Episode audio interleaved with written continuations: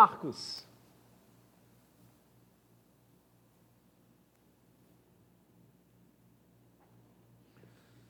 Dando sequência ao estudo da palavra do Senhor, estamos analisando o Evangelho trazido por Deus ao coração de Marcos e partilhado com a igreja. Marcos teria sido, segundo os estudiosos neotestamentários, os exegetas, o primeiro grande documento é, é, é sistêmico em relação ao ministério de Jesus, o primeiro evangelho a ser conhecido, a ser divulgado na igreja primitiva teria sido o evangelho de Marcos, na sequência todos os outros e o último, sem dúvida alguma, foi João. Marcos nós estamos estudando já há vários domingos expressão por expressão, pedaço a pedaço, versículo a versículo. E estamos agora em Marcos 14, a partir do verso 43 até o verso 50. Você pode acompanhar aí na sua Bíblia, enquanto os irmãos estão abrindo a palavra de Deus aqui e em casa. Quero registrar a minha alegria de rever faces tão queridas, tão amadas que estão conosco nesta manhã, que eu estava com muita saudade. Gente que mora aqui no Rio e que está matando a saudade da gente, gente que estava nos Estados Unidos e está matando a saudade aqui da gente. Coisa boa, como é bom ver vocês, como é bom olhá-los, como é bom sabê-los bem, para a glória de Jesus. Amém. Então a gente vai ler esse texto de forma responsiva. Também você em casa lerá os versos pares, eu lerei os versos ímpares e o verso 50, todos nós leremos a uma só voz, ok? E logo falava ele ainda, quando chegou Judas, um dos doze, e com ele vinda da parte dos principais sacerdotes, escribas e anciãos, uma turba com espadas e porretes.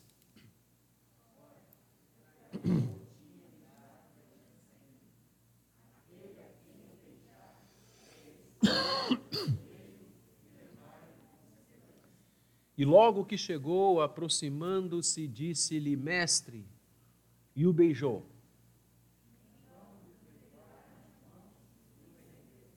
Nisto, um dos circunstantes, sacando da espada, feriu o servo do sumo sacerdote e cortou-lhe a orelha.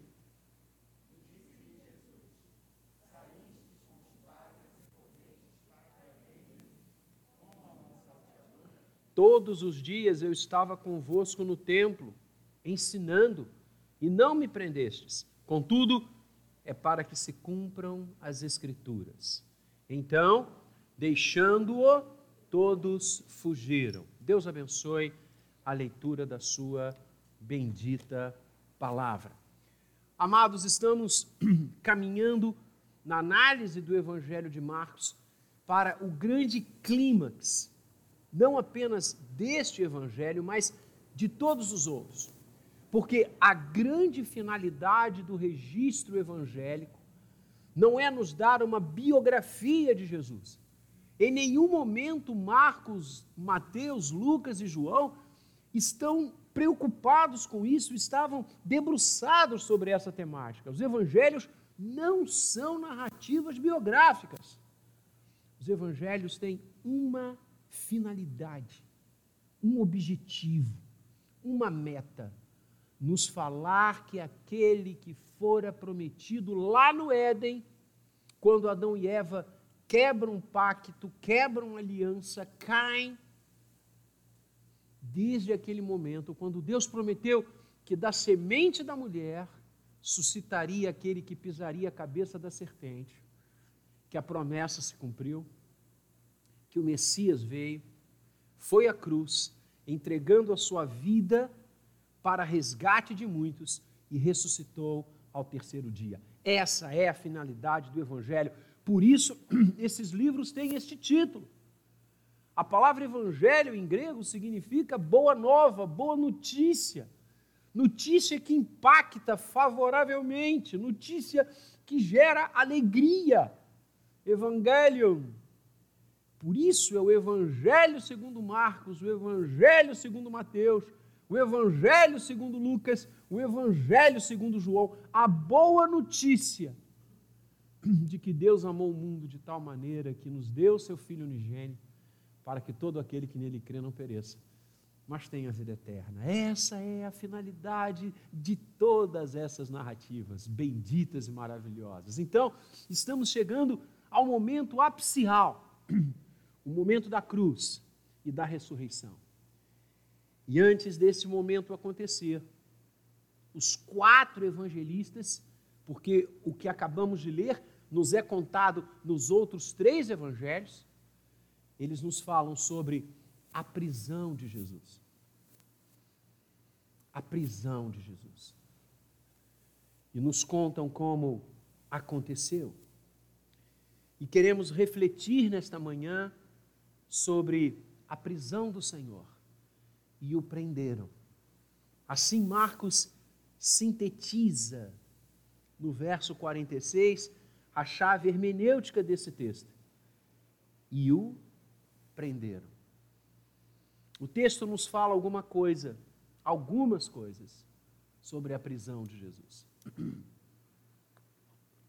E nós vamos ver na sequência que ele irá perante o sinédrio, perante as autoridades romanas e, por fim, será pregado na cruz do Calvário, do Gólgota entregando a sua vida por nós. Clímax da história da redenção.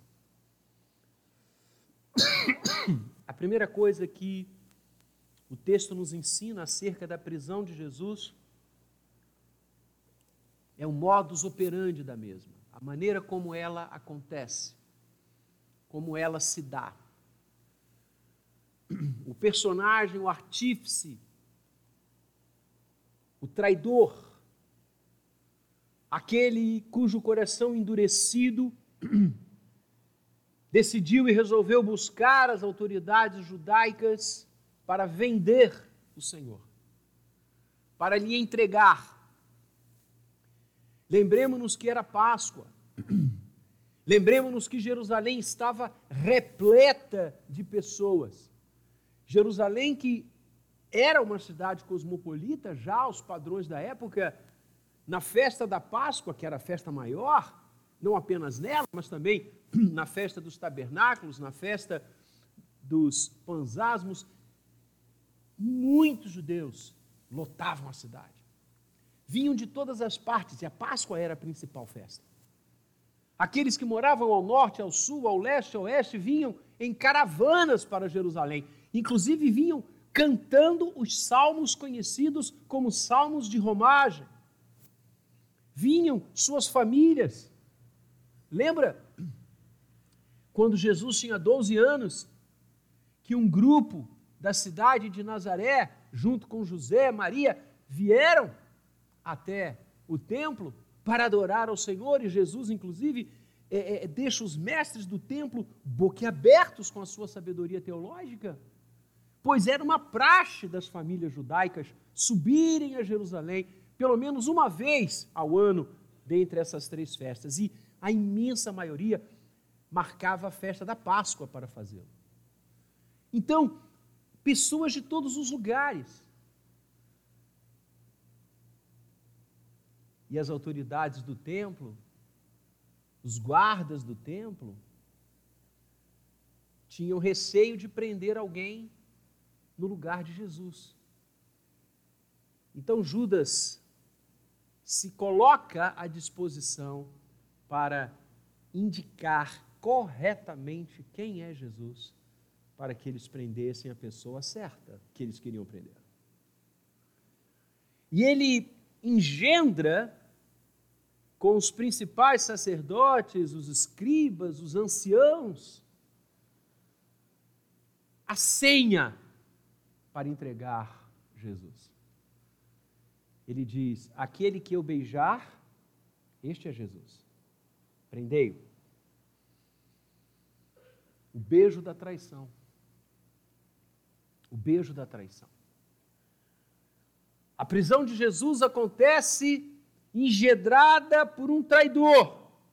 Aliás, é assim exatamente que o Senhor se refere a ele no versículo 42, estudamos no domingo passado com o reverendo Maurício, quando Jesus diz: Levantai-vos, vamos, eis que o traidor se aproxima. E esse é um ponto fulcral que a prisão de Jesus nos ensina. Quem era Judas? Judas era uma daquelas autoridades que não aceitavam o ensino, o discurso, os milagres de Jesus, que não admitiam que o Messias havia chegado, pois sonhavam com um Messias político, libertador das cadeias romanas? Não. Verso 43. Quando chegou Judas, um dos doze. Queridos, reparem, a prisão de Jesus nos mostra, primeiramente, a maneira como ela acontece através de um dos doze. Judas fazia parte do círculo íntimo do apostolado. Ele não era alguém da multidão, ele não era um dos discípulos como aqueles 70 que foram enviados às cidades para falar do Evangelho, ele era um dos doze. Durante quase três anos e meio, ele andou com Jesus o tempo inteiro. Ouviu o seu ensino, viu os seus milagres, viu o coração apaixonado do Senhor Jesus pelas pessoas, viu o mar quedar-se em silêncio diante da ordem do Mestre, viu Lázaro ressuscitar, viu tudo o que Jesus fez ele era um dos doze. E um dos doze é que o trai. Um dos doze é que leva a turba sanguinolenta a prender Jesus, a levá-lo cativo, com porretes, espadas, como se um bandido fosse como se um marginal perigoso, um terrorista fosse. A prisão de Jesus nos ensina que podemos ser traídos por pessoas que convivem conosco, como foi o caso daquele que com um beijo traiu Jesus.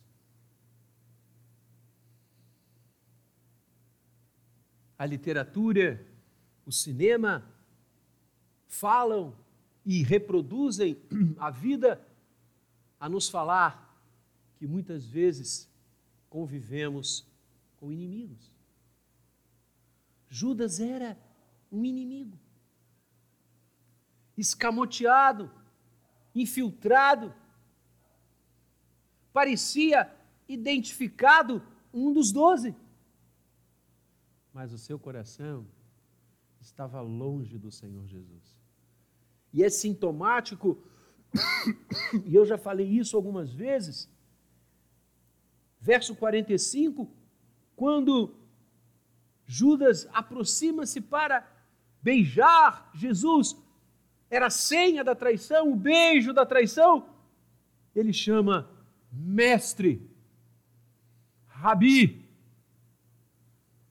Você não vai ver em nenhum momento dos evangelhos Judas chamando Jesus de Senhor. Não tem.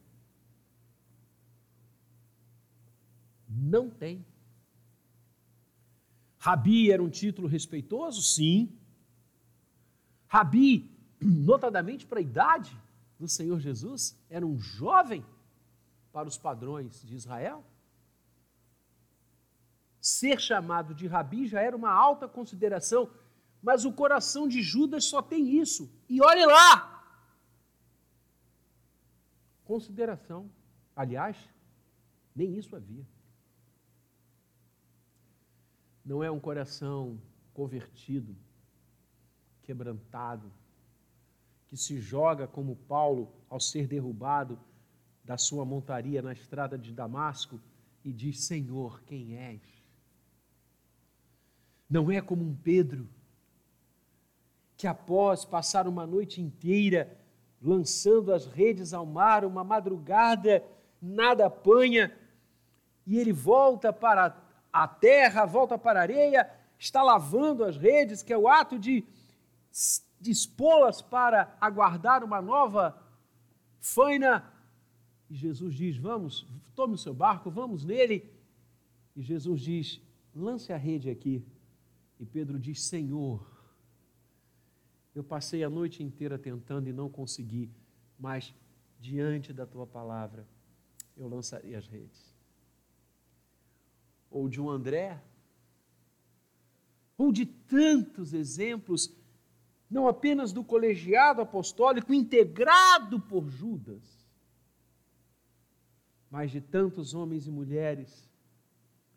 Ah, se o coração de Judas fosse como o de um Bartimeu, ou mesmo próximo a ele, que mendigando na estrada que levava Jericó, Jerusalém, ouvindo que era Jesus, pôs-se a clamar, filho de Davi, que é um título messiânico, tem misericórdia de mim. E Jesus para, manda chamá-lo, e quando Bartimeu vem, um cego, mendigo, miserável, andrajoso, Jesus olha para aquele homem e diz: O que queres que eu te faça? E Bartimeu se queda, se arrebenta diante de Jesus e diz: Senhor, eu quero te ver. Ah, se o coração de Judas tivesse um pingo da fé do coração de Bartimeu ele beijaria Jesus não para traí-lo, mas para reverenciá-lo. O traidor pode seguramente habitar conosco, pode seguramente nos enganar. A prisão de Jesus nos ensina isso. O coração de Judas era um coração afastado e já começava a denotar isto. Sim, porque os traidores, ainda que infiltrados, ainda que próximos, ainda que no convívio, ah, eles se traem. Eles se traem. E é significativo que na narrativa linda que usamos alguns domingos atrás, quando Jesus é ungido em Betânia, nesta última semana, quando certamente Maria quebra o vaso de alabastro, alabastro e derrama sobre o Senhor um nardo riquíssimo. E Jesus elogia a atitude daquela mulher. Judas, conta-nos os outros evangelistas, urde junto àquela multidão que ali está, dizendo, na casa de Simão, dizendo: que absurdo! Melhor fora vender este perfume, melhor fora vender este nardo, para que os pobres fossem alcançados com o dinheiro. E a narrativa evangélica diz: ele dizia isso não por se importar com as pessoas, mas porque era ladrão e ele levaria, roubaria, se apoderaria do dinheiro da venda do nardo. Aliás, olha, Judas não apenas era um dos doze, mas exercia um papel de destaque, ele era o tesoureiro. Muitas vezes convivemos com pessoas que nos traem. Convivemos com pessoas que com um beijo nos trai. Também o modo da prisão é estarrecedor ler como que os algozes chegaram até Jesus. E o próprio Senhor pontua isso. Primeiro, ele pontua nas narrativas paralelas ao texto que estamos lendo em Marcos, ação de Judas, quando ele diz amigo, com um beijo vieste trair-me. Que frase! Que análise daquele coração ruim, daquele coração pétreo que batia no peito de Judas. Amigo, é assim que Jesus o chama. E a outra constatação que Jesus faz é exatamente em relação à maneira como os seus algozes lhe cercam. Vejam, verso 43, com Judas, um dos doze, o traidor, veio parte dos principais sacerdotes, da parte deles, escribas e anciãos, uma turba. Essa expressão significa muita gente. Irromperam no Getsemane, no Jardim das Oliveiras, não para orar, como Jesus estava fazendo, não para ouvir dos lábios do Senhor a linda expressão: se possível, afasta de mim este cálice, mas que se cumpra a tua vontade. Irromperam naquele jardim, não para apoiar Jesus no momento de seu sofrimento, onde seu suor se transforma em sangue, não. Eles entram naquele jardim, noite adentro, com tochas na mão. Os outros evangelistas vão nos dizer: tochas na mão para prender a luz do mundo. Entram com espadas e porretes para prender o príncipe da paz. Que mal versação e mau entendimento de quem é Jesus. Ah, se aqueles homens soubessem que não precisavam de tochas para cercar-se da luz do mundo. Se eles soubessem que não precisavam espadas desembanhadas e porretes nas mãos, porque o príncipe da paz é que estava ali. Ah, se eles soubessem. E Jesus diz: Viestes prender-me como se eu fosse um salteador, um bandido. Para que isso? Então, a primeira coisa que a prisão de Jesus nos ensina é a forma como ela acontece. Através de alguém de dentro, através de um beijo de traição, que muitas vezes os inimigos estão no nosso meio, e pela má interpretação, ideia e veracidade de quem é Jesus. E isso nós vemos acontecer diariamente hoje e sempre. A segunda coisa, o texto fala sobre a solidão da prisão. Verso 50: Então, deixando-o, todos fugiram. A prisão de Jesus vai nos mostrar o início da sua solitude. Os discípulos se dispersam. Os apóstolos batem retirada. Haja vista que no momento crucial do Calvário, só João está ali, ladeado pelas discípulas de Jesus, inclusive Maria, que jamais deixou de estar ao lado de Cristo. Ela e tantas outras mulheres que de forma heróica e maravilhosa, didática para nós, permanecem ao lado de Jesus em todos os momentos, inclusive durante a via crucis, a sua caminhada com o madeiro até o Calvário. Todos fogem, todos o abandonam todos o deixam. Ainda que tenha havido uma ação inicial, e os evangelhos, na narrativa desse texto, vão situar como sendo Pedro este homem. Marcos diz: um dos circunstantes sacando da espada. Fere, decepa a orelha do servo do sumo sacerdote, até aquele homem, uma autoridade, vai ao jardim prender Jesus na calada da noite.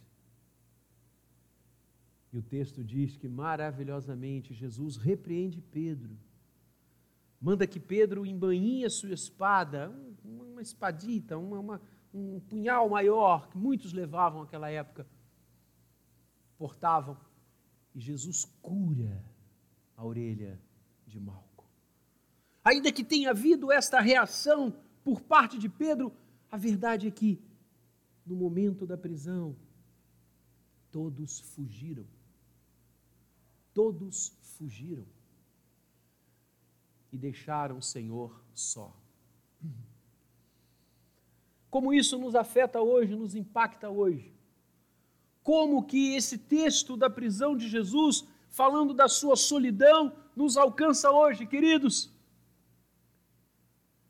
O que se avizinhava ali? Dores. E o Senhor já alertara muitas vezes os seus discípulos que isto aconteceria. Inclusive o próprio Pedro, lembram? Numa das vezes que Jesus diz o que ele estava para passar, Pedro diz: Eu vou passar também contigo. E Jesus diz: Tu não sabes o que está me pedindo e falando. Tochas, espadas, porretes, homens respirando ameaças, dureza, prisão, cruz, sofrimento. Ah! Mas não é assim que nós estamos prontos e dispostos a entender o nosso Deus. Nós entendemos o nosso Deus e queremos caminhar com Ele quando o nosso salário é triplicado, quando nós temos uma saúde de ferro, quando nós podemos trocar de carro todo ano. Afinal, não é para isso que a gente vem à igreja?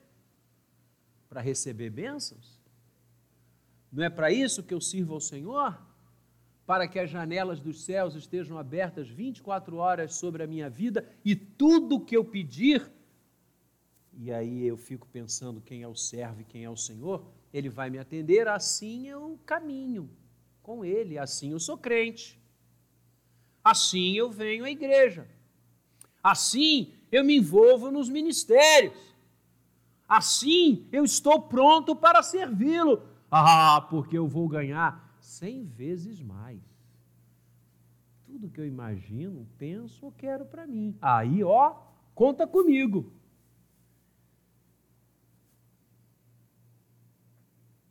Infelizmente é assim que muitos se relacionam com Deus.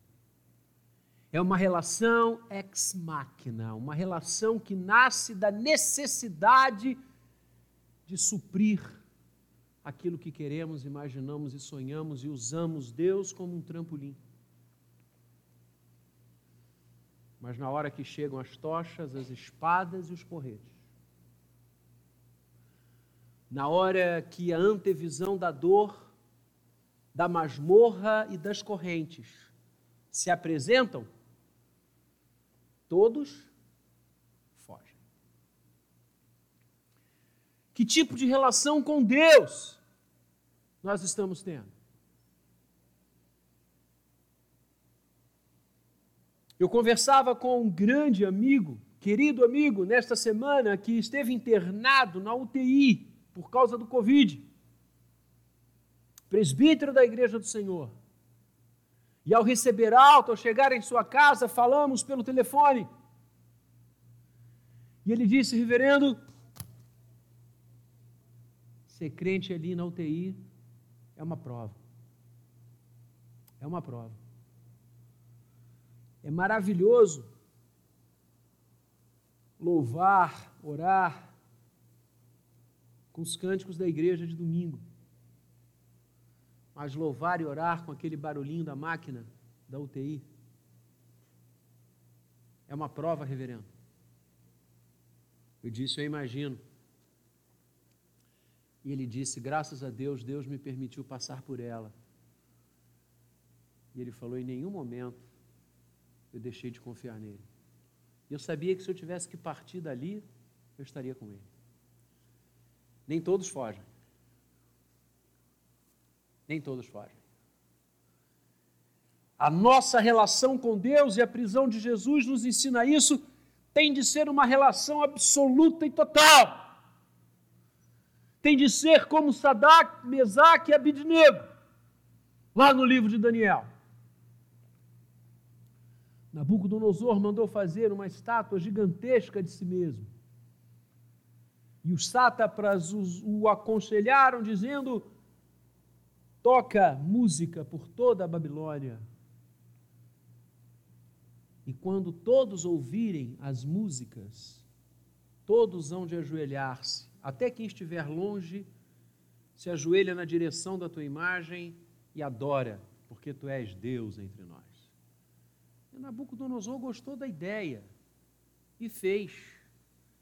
E mandou que os músicos todos do reino tocassem, e todo mundo começou a se ajoelhar e adorar aquela imagem. E correram até ele e disseram: Olha, pelo menos três Homens, nós sabemos que não dobraram seus joelhos e não cumpriram a sua ordem. Sadraque, Mesaque e Abidnego. Judeus que foram levados cativos. E o rei os mandou chamar, eles habitavam a corte, e o rei disse: O que é isso? Vocês estão me desobedecendo. Vocês sabem qual é a penalidade? É a fornalha de fogo. Quem não adorar a minha imagem está sendo lançado na fornalha, mas eu gosto muito de vocês. Eu me afeiçoo a vocês, eu vou lhe dar uma nova chance. Eu vou lhes dar isso. Eu vou mandar tocar de novo. E vocês vão ter a chance. Vocês podem ter se esquecido, podem ter vacilado. Então, olha, agora é a hora de acertar os ponteiros. E para não ter dúvidas de que vocês vão fazer isso, eu vou aumentar a fornalha muito mais do que até agora ela já está. E sabe o que, que aqueles três homens disseram para Nabucodonosor? Eles disseram: Saiba, ó rei, que nós o respeitamos, mas não o adoramos. Nós adoramos apenas a Yahvé, ao Senhor. E olha, pode tocar quantas vezes o Senhor quiser. Nós não vamos nos ajoelhar. Nós só nos ajoelhamos perante o Todo-Poderoso. Para homem nenhum. Não adoramos homem nenhum. Hoje poderíamos dizer com eles: não adoramos ouro nenhum, não adoramos posição nenhuma, só adoramos a Trindade eterna e absoluta. E eles arrematam, e esse é o ponto que eu quero chegar nesse argumento. Eles arrematam dizendo: saiba, ó Rei, que se o nosso Deus, a quem nós servimos de coração e alma, se o nosso Deus quiser nos livrar dessa fornalha, por mais quente que ela esteja, por mais fogo que ela tenha, ele vai nos livrar. Mas, se Ele não quiser nos livrar, e se nós morrermos tostados, queimados, ainda assim, nós continuaremos a adorá-lo e a bendizê-lo. Esse é o ponto. Eu tenho certeza que se Sadraque, Mesaque e Abidnego estivessem lá no jardim, nesta hora em que os homens com tochas, espadas e porretes se acercaram de Jesus, eles não teriam fugido. Saiba, ó Rei, que se o nosso Deus nos quiser livrar, aleluia! Se Ele não quiser, aleluia também, porque Ele é o Senhor e não muda nada. E lembram-se o que aconteceu? A música foi tocada. Eles não se ajoelharam e foram lançados na fornalha. E nem um fio do cabelo deles, nem um botão da roupa se queimou. E para estarrecer mais ainda a corte, alguém disse: Ué, nós não lançamos três homens lá dentro? Como é que a gente está vendo aqui quatro? E um deles é semelhante ao Filho dos deuses. Todos fugiram. Não é hora de fugir. É hora de ficar com Deus. Ainda que atravessemos o vale da sombra da morte, ainda que enfrentemos quaisquer desafios, ainda que enfrentemos tochas, espadas e porretes, ainda que enfrentemos prisões, ainda que enfrentemos açoites,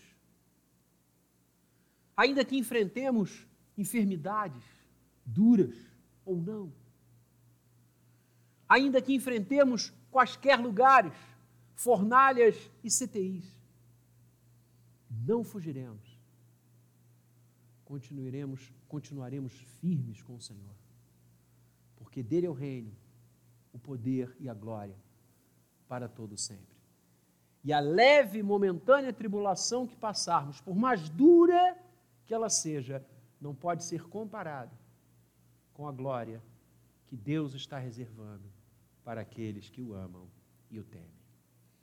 A prisão de Jesus nos fala da sua solidão. E, finalmente, a prisão de Jesus nos ensina que tudo está nas mãos de Deus. Verso 49.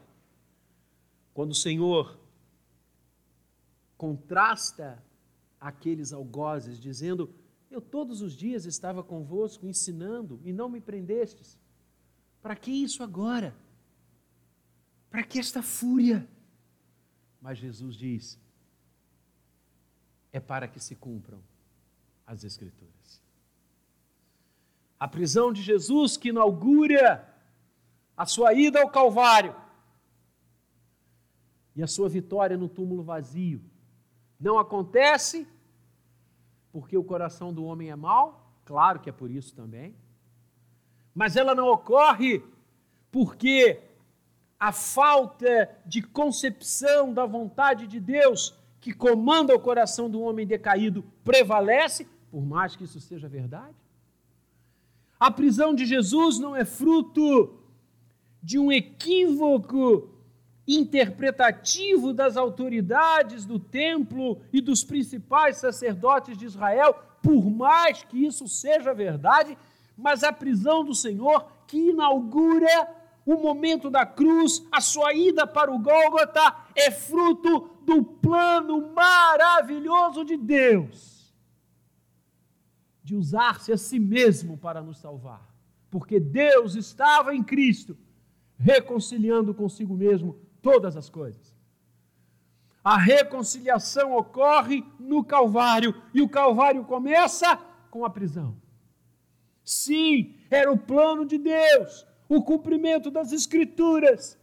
Por mais que aqueles algozes pudessem pensar que estavam fazendo algo motivados pelo seu próprio coração, eles estavam cumprindo as Escrituras que determinavam que aquele que não conheceu o pecado se fizesse pecado por nós, que determinava que apenas o sangue, o sangue do Cordeiro, do Cordeiro de Deus, como João Batista chama e clama a Jesus. Eis o Cordeiro de Deus que tira o pecado do mundo, só este sangue remidor poderia perdoar, salvar e levar-nos novamente para casa. Então, irmãos queridos, a prisão de Jesus nos ensina que, por mais que achemos muitas vezes, pela crueldade do ser humano, pela rudeza do coração humano que o mal prevalece. Não! É Deus que está no controle. É o trono dos céus que nos governa. E nunca a maldade e a falta de concepção espiritual do ser humano. Não, Deus continua soberano. E aqueles homens, e não obstante todo o seu mal, toda a sua aspereza e o seu distanciamento de Deus, não sabiam que estavam presenciando o primeiro passo da redenção da humanidade, para que se cumprissem as Escrituras. Bendito seja Deus, que transforma o mal em bem, que transforma o pecado humano na cruz em possibilidade redentiva, que transforma o filho novo que vai e o filho mais velho que fica, ambos corações distanciados dele, com a possibilidade de retorno, porque a cruz aconteceu e o túmulo ficou vazio. Que Deus abençoe a mim e a você grandemente. Que Deus abençoe as nossas famílias, para que entendamos o cumprimento das Escrituras na nossa vida. Quando afastamos-nos como homens e mulheres, como raça humana caída, o Senhor, antes da fundação do mundo, planejou nos resgatar através daquele que veio para buscar e salvar o que se havia perdido. Ainda que a maldade do coração humano tenha feito tudo isso, o beijo que trai, que trai, o coração que o deixa sozinho, a crueldade dos atos, plano de Deus não foi turbado. O plano de Deus não foi diminuído. Pelo contrário, as Escrituras se cumpriram. E na manhã da madrugada do terceiro dia, após a sua morte, que vamos estudá-la daqui a pouco, o mundo inteiro constatou que dele, para ele e por causa dele, são todas as coisas. Continuemos a crer com todas as forças do nosso coração em Cristo Jesus. Continuemos a beijá-lo por amor, por carinho, por consideração eterna beijar os seus pés e nunca para traí-lo, para apostatar daquilo que Deus nos deu.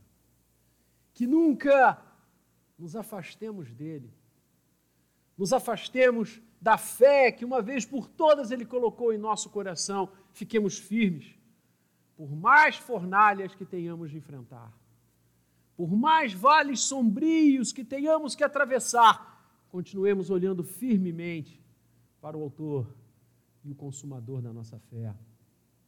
E nunca nos esqueçamos que quem comanda a história, quem comanda os projetos de Deus para a humanidade, não são as bombas, não são os achotes, as espadas, os porretes, não são os vírus, não são as pandemias nem as guerras. Quem controla é a vontade de Deus, exarada nas Escrituras, que se revela para nos dizer que o seu amor é maior do que todas as coisas. Que o Senhor nos abençoe para a glória do seu nome. Amém.